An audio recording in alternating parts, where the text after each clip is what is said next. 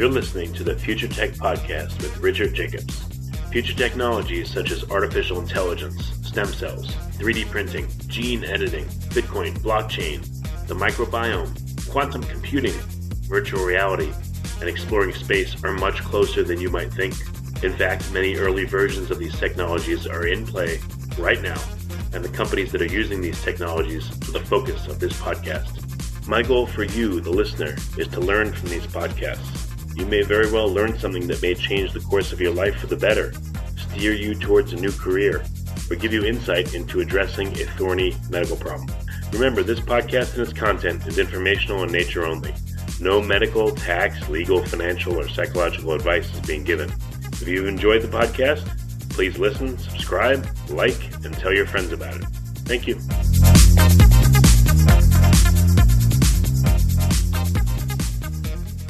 Hello, this is Richard Jacobs with the Future Tech and Future Tech Health podcasts, and I have Whitney Stoppel.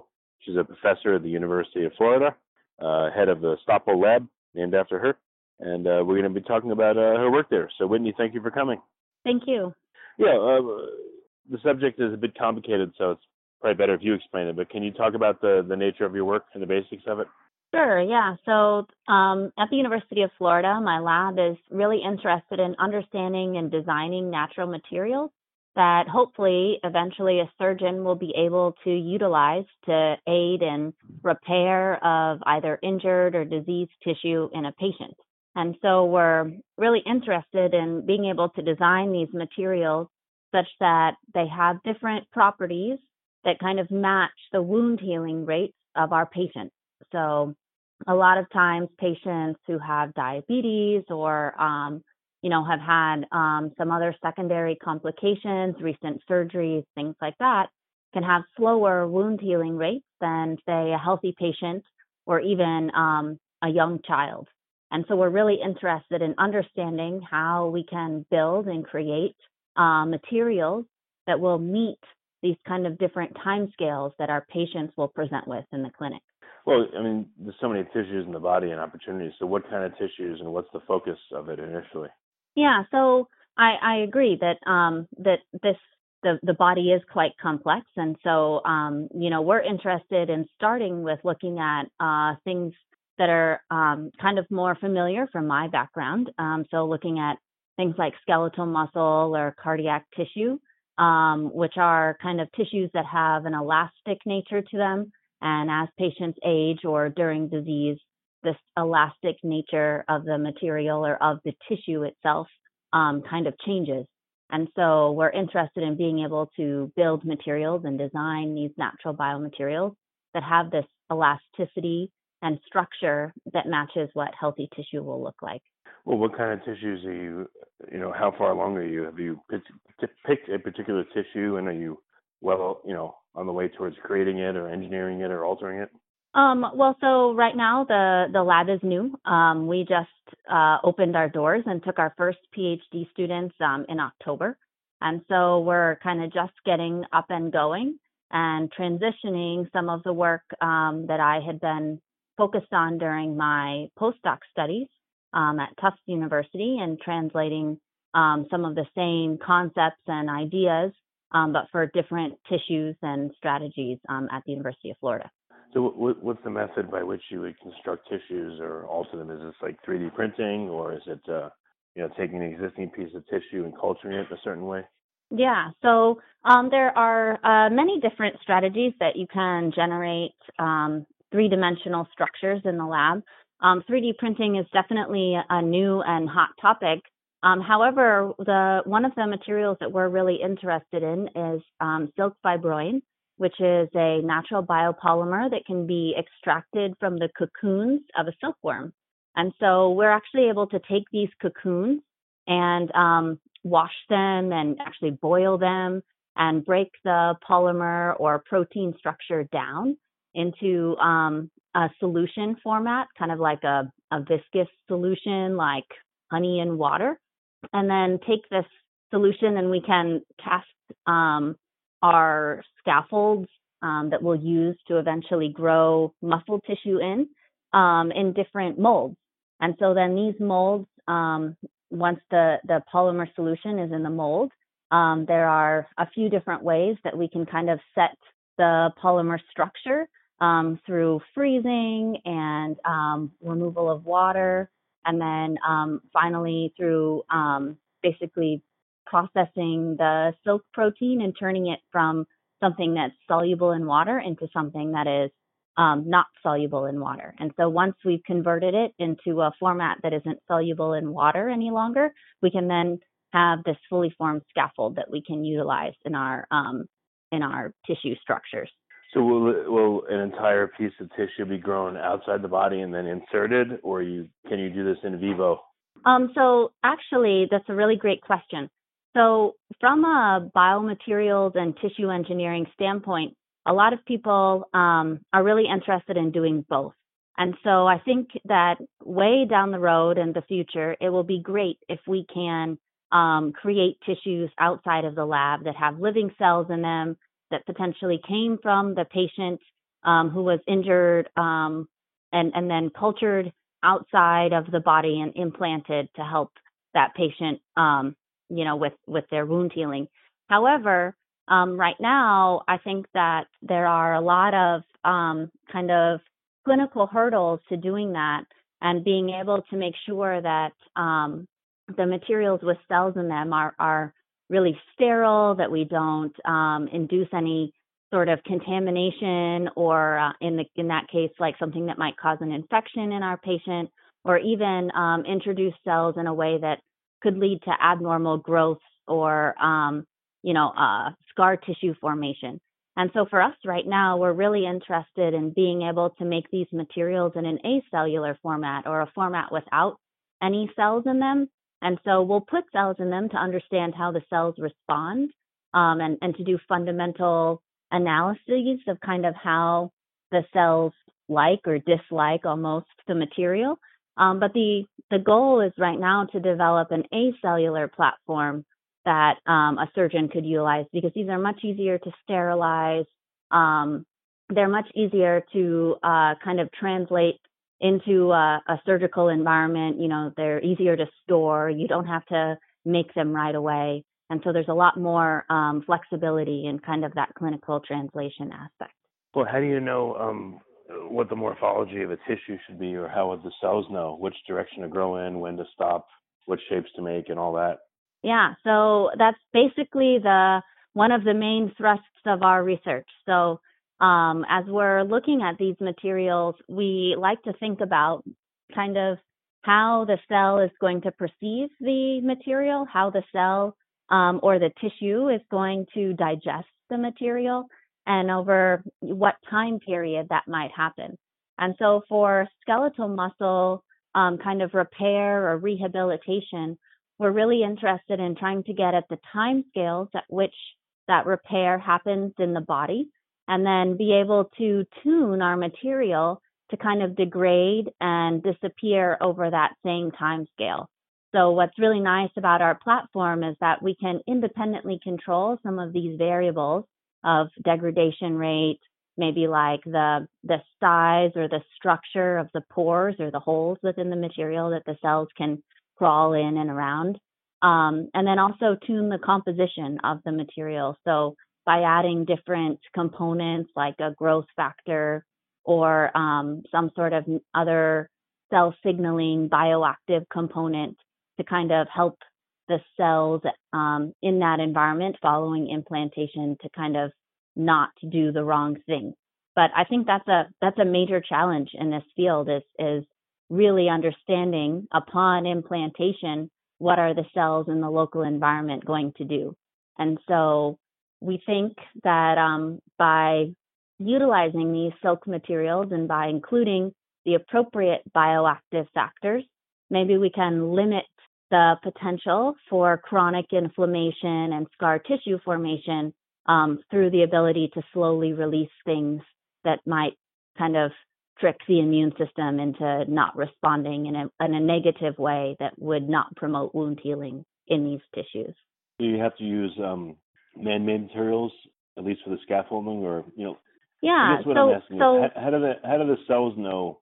How do the cells signaling works so that the tissue knows where to go, how far to go, the pore size, and all that? Like, how does the body and the cells do all this without any instruction from outside? Yeah, so that's a very great question as well. Often termed the fetal gene reprogramming or, or fetal gene expression. And so, when you're right, during um, development uh, as a human, we express certain genes and our cells secrete certain proteins, and they kind of follow this um, unknown and uh, really awesome track in order to generate a full human. And so um, recently, people have shown through the development of organoids and things like that, utilizing stem cells, that cells that haven't fully matured or that have been um, kind of backwards program to have more of a fetal gene like expression are actually able to regenerate structures um, based on local cues from the environment. And so the trick that every biomaterials and tissue engineer hopes to be able to find is what exactly is that appropriate set of environmental and local microenvironment, um, the cues, what is that appropriate set of cues, both ones that are um, stable and stuck, like the material, versus soluble ones that are floating around kind of in the liquid. How do we find this perfect set of cues and how do we know over what time frame those sets of cues should be expressed? And so we're really hoping to answer some of these questions because it, they're not known. The, the, the method or how to do this is really not fully known, and it's going to be different um, for every tissue type. And so, by utilizing cells that are not fully mature, um, we have some ability to just get them to do what they know how to do and become mature cells. However, in patients who have diseases like muscular dystrophies or things like this, where the cells are are already doing the wrong thing, then we can't expect the cells to um, just kind of go about their um, business and, and form nice new tissue.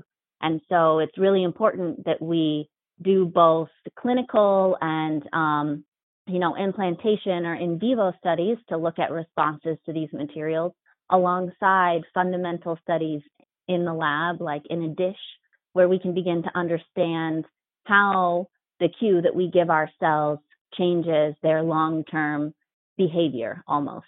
And so um, we're really focused on on understanding the main parameter of time within tissue regeneration um, and how we can utilize our materials to adjust time dependent cues during the wound healing process.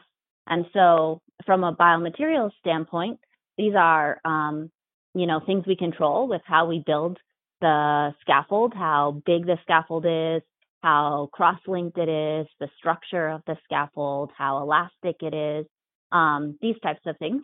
Uh, but in all situations, every time you change a cell type, even if you use, um, you know, some muscle cells from a pig or a rat, the response is going to be different than if you use muscle cells from a human. Um, so every every creature is slightly different. And so, um, you know, it's important for us to try to answer these questions prior to just sticking this material in a human and hoping that it works. And so, I think that that's right. kind of what what makes this field take a long time to reach a, a clinical realization of a material in vivo. Yeah, and then um, what percentage of a given tissue is scaffolding and man-made materials versus uh, the cells that you know innervate it and grow around it? Yeah, so for our scaffolds, they're um, kind of like a sponge. So we make these sponges out of silk from the cocoons of a silkworm. And so in most cases, the, the void fraction or the, the air space prior to putting any tissue in there can be controlled based on how much polymer you add. And so in most cases, the scaffolds we're using right now for a lot of our skeletal muscle applications are about 65 to 75 percent scaffold, with the opposite, the uh, 25 to 35 percent being open space where tissue can grow and form. However, because the protein um, or because the scaffold is made out of silk, which is a protein, um, once that scaffold is put into the body, uh, enzymes that are secreted by cells um, can actually degrade the scaffold. So over time, the scaffold will disappear um, and be replaced completely by tissue. However, um, it's this rate of degradation that if you if it happens too fast, then the tissue may be too weak or um, as you mentioned before, may not have enough vasculature or enough blood vessels in order to support the healthy maintenance of that tissue. And so we're really interested in this dynamic interplay between tissue infiltration into the material um, and then the deposition of new protein and um, healthy tissue formation without inflammation or, or with limited inflammation and um, and then kind of the slow degradation of the material as the new tissue that's been deposited integrates well with the the injured the injured area. If the uh, scaffolding disappears, though, why would there be an immune response? Or wouldn't there just be a temporary one that goes away? So, in a lot of cases, the patient um, that we're interested in treating has had a traumatic injury, and so um, you know, for skeletal muscle repair, perhaps this could be a casualty of war or a car accident or something like that. And so, anytime um, a patient has injuries or even surgery, um, all of these induce an immune response. And so, an acute immune response or a short term immune response is healthy and is good for wound healing. However, a chronic immune response will often lead to um, poor tissue formation and actually will end up replacing what should be healthy tissue with scar. And then in a lot of applications um, and, and clinical manifestations of these injuries, the scar tissue continues to expand over time. So instead of your injury healing um, into a, a healthy muscle following the implantation of some sort of scaffold or something like that, um, the the tissue will form scar like tissue. And instead, that scar like tissue over time will kind of expand and take over local healthy tissue that wasn't even injured in the first place. And this scar expansion, um, both in skeletal muscle and in cardiac muscle, um, actually is often what leads to um, basically decreases in patient prognosis or the ability of the patient to really use the muscle for its function. And so like a heart attack, for example, when a patient has a heart attack, there's scar tissue that forms at the site of the blocked blood vessel. And then, um, because of the way our, our bodies are made, um, our cardiac tissue doesn't regrow and it, our cardiac cells are unable to um, kind of repair this injury. And so, what happens is the scar tissue where that original injury was will expand over time. And so, for some patients, the scar will expand over a period of 10 years and it won't necessarily influence their um, quality of life. But for other patients, it will expand much faster. And this is known as the transition from having, you know, just having had a, a heart attack to actually transitioning into heart failure. And so the same thing is true in skeletal muscle. It's just not as catastrophic for the patient. Well, when you when you say the scar expands, does it co-opt normal tissues and turn them to scar, or it just grows yes. and pushes out normal tissue? Yeah, so it actually uh, it actually takes over normal tissue, and the structure of the normal tissue turns into the structure of scar tissue. So the cells that are there um, kind of take on an angry uh, or inflammatory uh, mindset and change their gene expression and um, actually make proteins and uh, things that are are representative of scar tissue. And so, what at the time of injury was actually healthy tissue, over time turns into scar tissue. And and this is actually a, a major clinical problem and something that we're hoping our our materials are able to address in the future. Yeah, that's very odd. I mean, how small of a nucleus or a um, you know a site or a seed of scar tissue is needed to have it proliferate and uh, eat up all the surrounding tissue? Yeah, so I wish I knew the answer to your question. Uh, that would make my math and material design a lot easier. Unfortunately, I think that um, that's really going to be patient to patient dependent. Um, in the same way that a cold influences one patient's immune system differently than another's, um, these types of inflammatory events at the muscular level uh, influence different patients in different ways. So, um, characteristically, children are much better at recovering from injury than elderly adults. Um, and, and as I mentioned before, patients with diabetes are also um, less adept at recovering from injury than patients who are um, the same age but are not diabetic. And so um, we're hoping that we can start by trying to classify our patients based on risk factors um, and from their environment and from their known medical history so that we can develop a platform of materials that will kind of um, suit a patient under a certain set of risk factors. So hopefully a surgeon would be able to go in and say, okay, I'm going to use a cell-free material to augment this injury and um, help this patient recover. However, we anticipate that um, the wound healing rate for this patient will be slower, maybe over a couple months. Um, and so we're going to choose this product. And um, you know, if the if there was also a child in comparison, maybe they would choose a, a different product that had a faster rate of degradation and release of factors that promote wound healing um, in comparison to what product they might choose for an elderly patient with a similar injury. Okay, yeah, um, all makes sense. It's just why we don't know why so many questions. But um, have you? Eh, another thought that came to mind is what if you um, created a tissue with a scaffolding where the scaffolding was internal to the tissue? You know, there was at least one or more layers of cells that comprised the outside of the tissue, and the scaffolding was purely internal. Would that be enough to hide it from the immune system, yet still provide enough structure for the tissue to, uh, you know, to survive until the point where the, uh, know, the inner scaffolding gets uh, eaten away or taken away?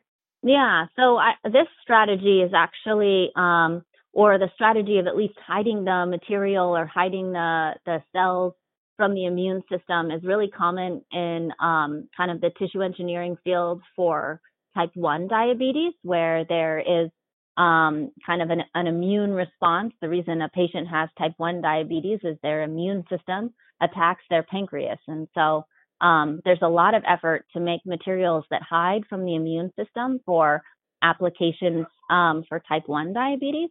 However, I think for us, in the idea of treating skeletal muscle, we actually want our materials to stimulate the immune system at the right way and at the right time. So this is basically the, the fundamental nature of our work. We are trying to understand what that right time is and exactly what the right way is.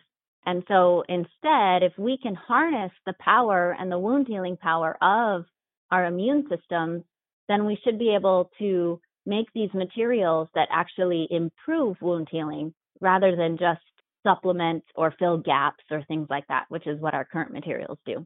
So instead, we're interested yeah, in building materials that can control the wounding, wound healing environment, um, and kind of, kind of bring the cells that are causing scar tissue formation, um, the the proteins that they're secreting that make scar, instead uh, trick them almost into making proteins that um, are the basis and structure for healthy tissue. What about um, scar the scarring process itself? You know, has this been studied extensively, and you know, what's causing the scarring? Is it the immune system? You know, uh, trying to surround and block out the offending elements, or is it the cells themselves that are changing that are just next to the um, you know to the the foreign element, and those are forming around it? Like, how does scarring happen? Yeah. So, um, in in for example, the um, in skeletal muscle, um, there are numerous different types of cells that are present within the tissue. Um, there's the actual muscle cells themselves that allow uh, your you to run or or to pick up uh, your water bottle. Um, and then there are the vessel cells, so endothelial cells and, and smooth muscle cells that um, kind of make up your blood vessels and the structures of those. Um, in your muscles, you also have nerves, which is how your brain communicates with your leg and tells it to move. Um, but then you have this other kind of uh, devious population of cells um, that are termed in some cases fibroblastic, um, in other cases stromal cells, um, and they're basically like a filler cell population. And um, in a in a healthy patient where there's no wound um, and no inflammation, uh, these cells are kind of quiescent or they're not doing very much. They're just kind of there for maintenance um, and uh, help you uh, just maintain your muscle the way that it should be. However, when an injury happens, the fibroblasts and stromal cells that are present within the tissue are really important for, um, for example, in uh, making clots. So um, fibrin is a main component of clots, and um, fibroblasts are, or the stromal cell population can be um, a component of clot formation and, and, secreting the right proteins to kind of um, prevent your you from bleeding in lots of places. And so um, this stromal population, which includes these fibroblasts, are really the main component of scar tissue formation. So fibroblasts and, and or what is termed a, a stromal population um, are known for making extracellular matrix. So the proteins mm. that kind of make up the bulk of your tissue. And so this population, uh, when injured will make new extracellular matrix. And when wound healing is perfect, it will, um, you know, you'll generate new extracellular matrix, muscle will regrow, and everything will be just fine. Um, but in situations where wound healing isn't perfect, um, the fibroblasts will get, I guess, almost overstressed and they'll start making collagens um, and start making these thick fibers that are kind of unaligned and and um, not properly oriented within the muscle tissue, and that's what starts to generate scar. And so, hmm. really, scar tissue is great because it it keeps your your tissues from falling apart. But the expansion of that uh, that scar tissue is what can lead to um, kind of negative patient prognosis. And so we want to use our materials to kind of control and trick this stromal population and then the local immune cell population that's present within the tissue um, into not expanding the scar when it's not necessary. Inside the body, you know, when there's a scar, does it have is it is it homogeneous or is it heterogeneous? Does it have like different layers with different types of cells in it, or is it just all one thing that just keeps growing outwards with no different surface on it or interior? Yeah, so so scar tissue, I would say, in comparison to healthy tissue in almost any organ, um, is very random, and so um, I, I'm not quite sure how the body does it, but the body is very good about organizing its cells, creating tissues that have um, different structures.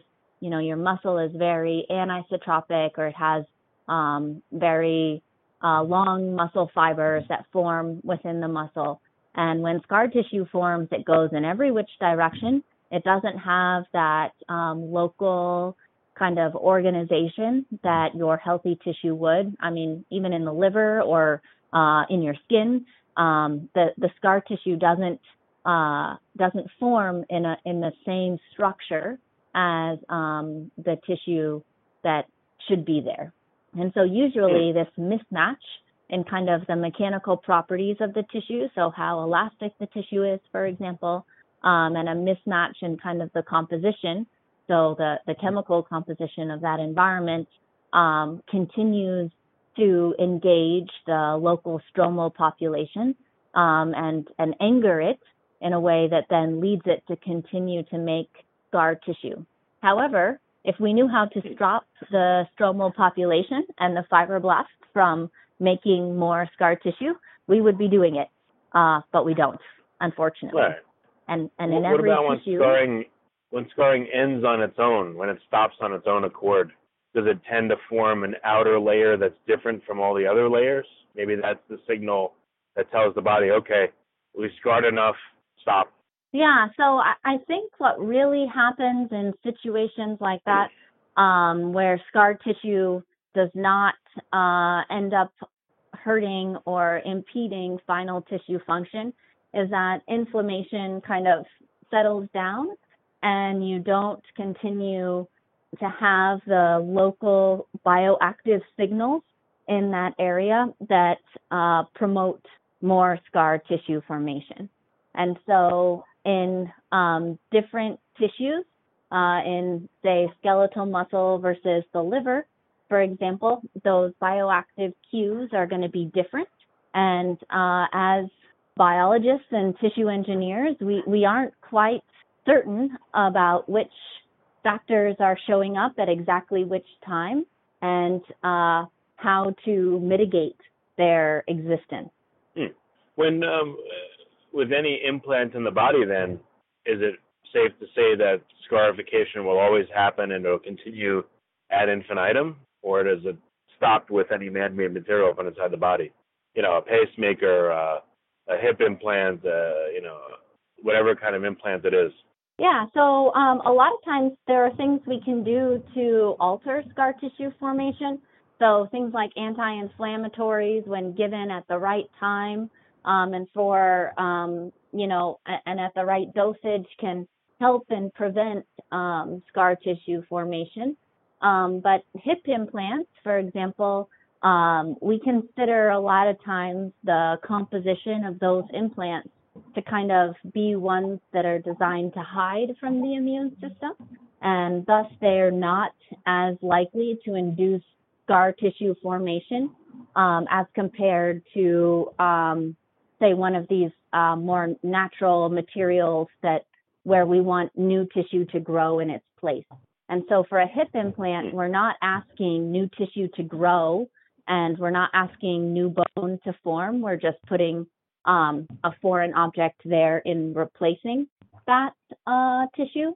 And so hmm. I think the main difference in, in between, say, a pacemaker or a hip implant and some of these newer tissue engineered strategies are that we're really trying to regrow um, or rehabilitate the tissue at the injury site um, as opposed to fully replace it with a foreign object. Mm. So, what does the body use uh, to hold together your liver or to hold together your other organs? What kind of matrix scaffolding is it does it use?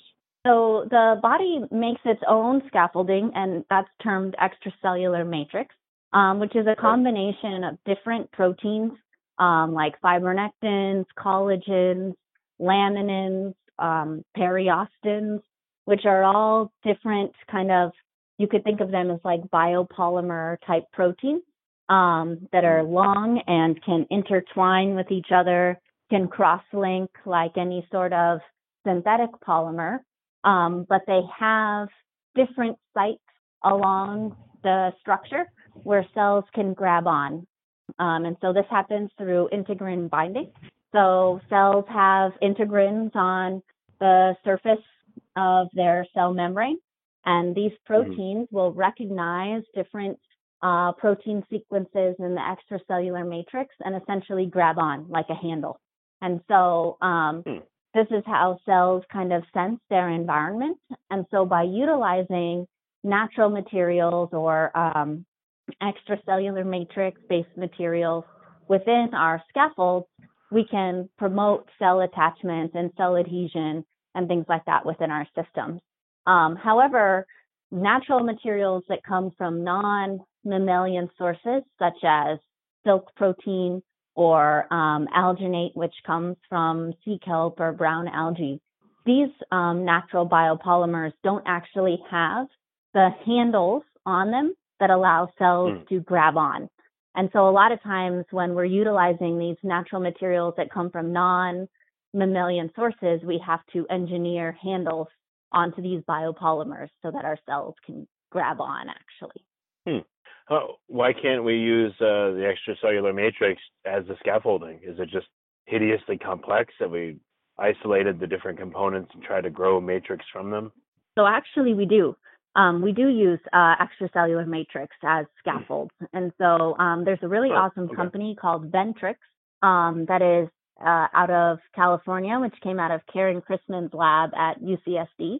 And this company, Ventrix, has a clinical trial that's ongoing. that utilizes natural extracellular matrix from um, pig hearts.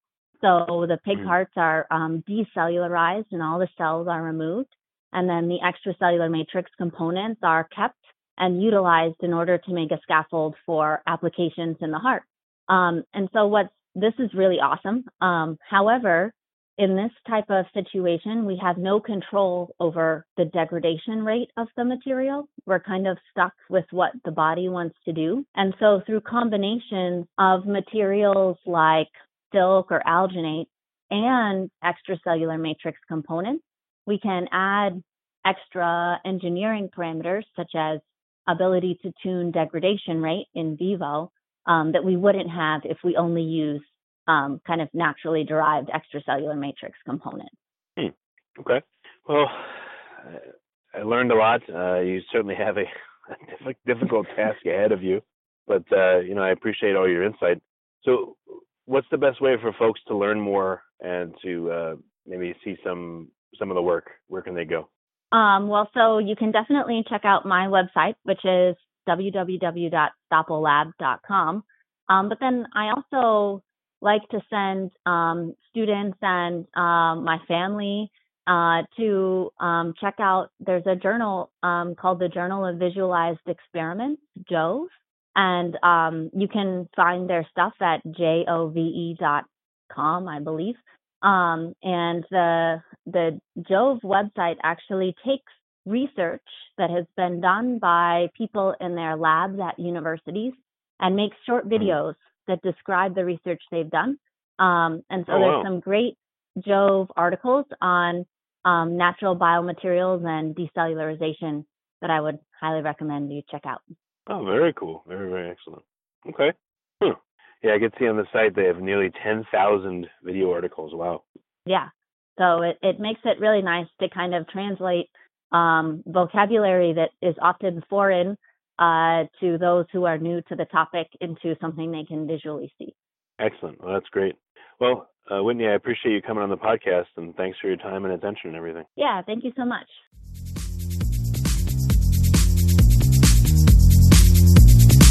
You're listening to the Future Tech Podcast with Richard Jacobs. Future technologies such as artificial intelligence, stem cells, 3D printing, gene editing, Bitcoin, blockchain, the microbiome, quantum computing, virtual reality, and exploring space are much closer than you might think. In fact, many early versions of these technologies are in play right now, and the companies that are using these technologies are the focus of this podcast. My goal for you, the listener, is to learn from these podcasts. You may very well learn something that may change the course of your life for the better, steer you towards a new career, or give you insight into addressing a thorny medical problem. Remember, this podcast and its content is informational in nature only. No medical, tax, legal, financial, or psychological advice is being given. If you've enjoyed the podcast, please listen, subscribe, like, and tell your friends about it. Thank you.